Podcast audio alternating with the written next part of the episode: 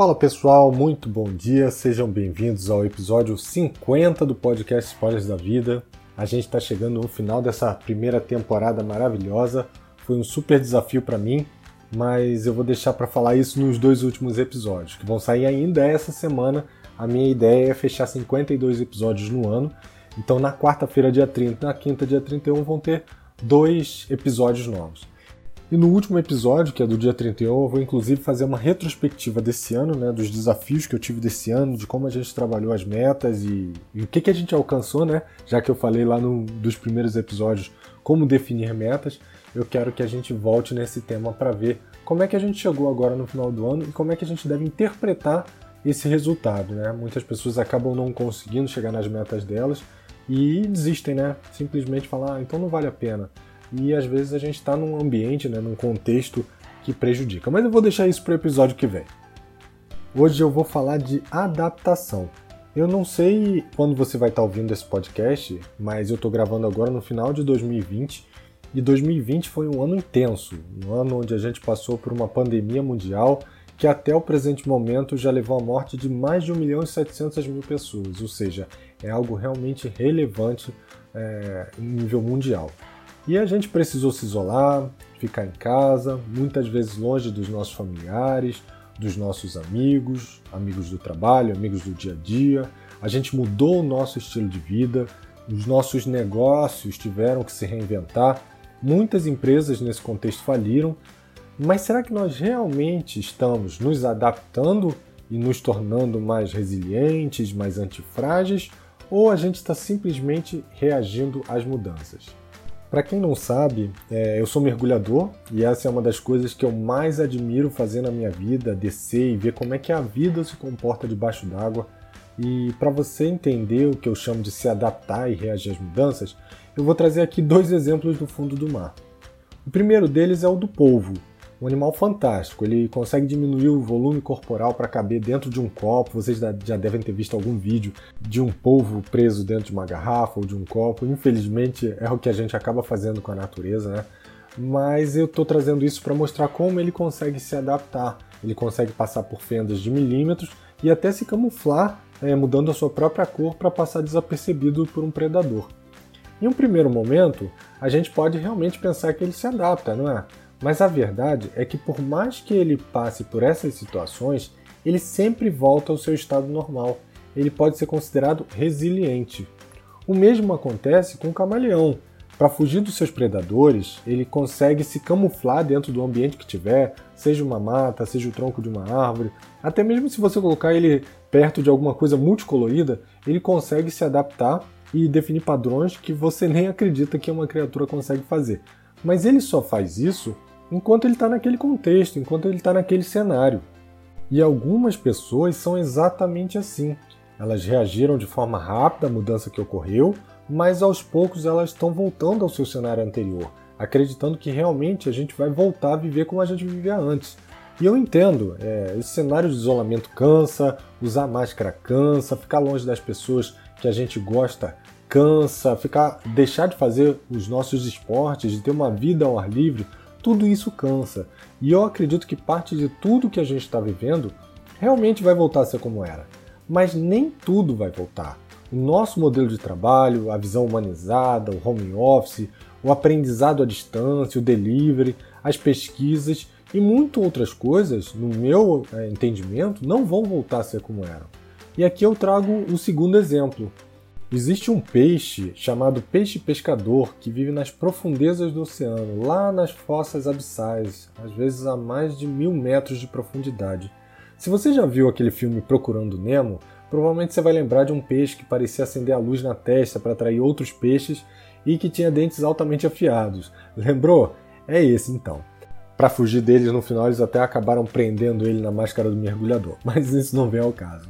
Mas esse peixe, para viver nessa profundidade, ele precisou realmente mudar sua fisiologia. Ele se tornou um peixe pequeno, de no máximo 25 centímetros, criou uma haste que ele projeta luz através de uma substância bioluminescente. Isso ele faz para atrair suas presas, já que nessa profundidade a visão dos peixes é muito diminuída, a luminosidade nessa profundidade é quase nula e possuem uma estrutura óssea muito mais simplificada para não colapsar por conta da pressão da profundidade.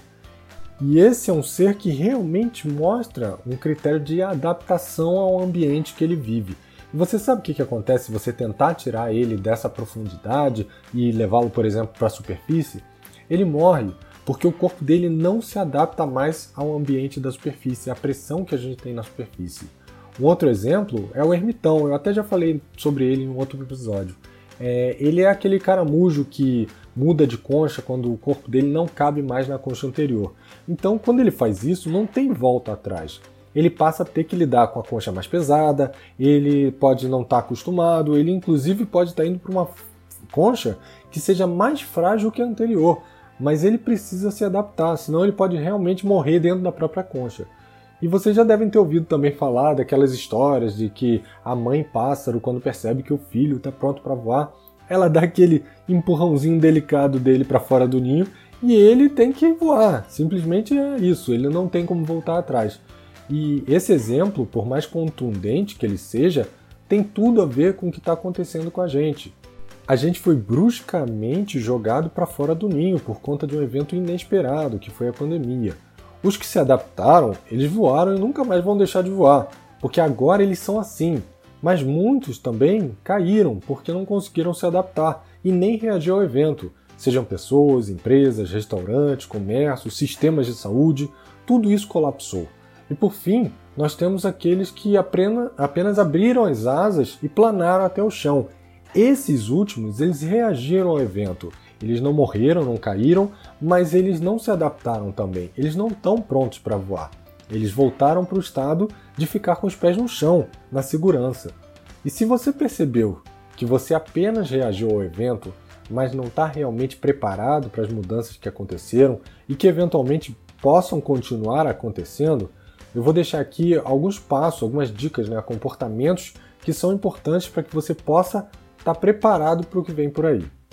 A primeira é aceite o que está acontecendo. Muitas pessoas acabam ruminando o que vem acontecendo, tentando entender por que o mundo está assim, de onde surgiu, por que chegamos nesse cenário, por que aconteceu com fulano ou ciclano, e nada disso muda o que já aconteceu. Então, aceite o que aconteceu e dê um significado positivo para isso. Aprenda também com o que está acontecendo para que você saiba o que está dando certo e o que está dando errado para você.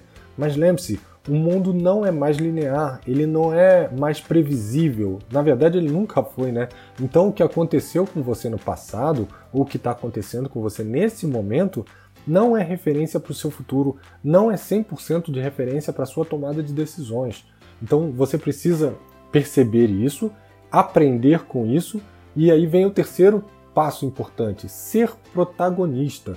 Não se colocar numa posição de vítima, achando que o mundo está contra você, que tudo vai dar errado, que a pandemia veio para acabar com o seu negócio, com a sua família.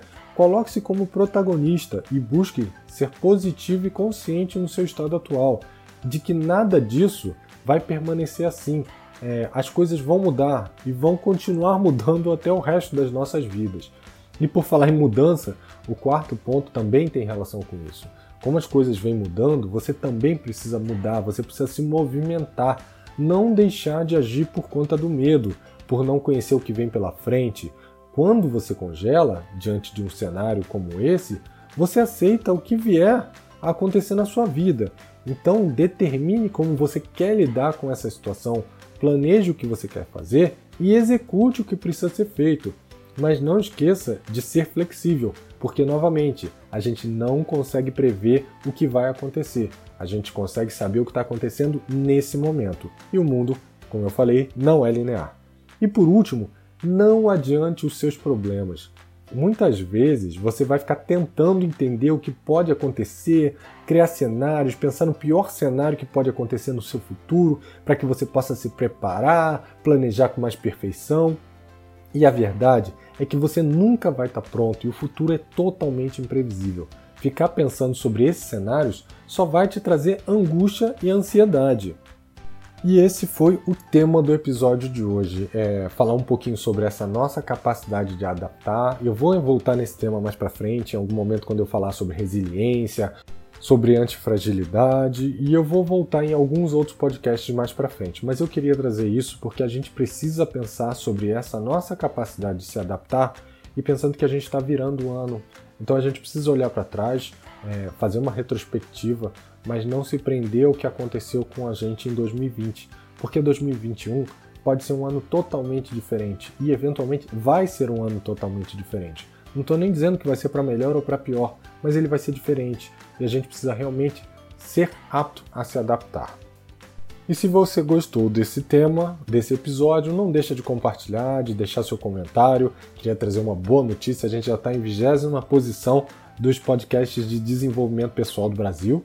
Então, é, muito obrigado aí pela audiência, muito obrigado por vocês ranquearem o podcast. Isso é muito importante para mim, importante que chegue no máximo de pessoas. E a gente se vê então segunda que vem? Não, mentira. A gente se vê ainda essa semana. Tem mais dois episódios. Um abraço e até daqui a pouquinho. Tchau, tchau.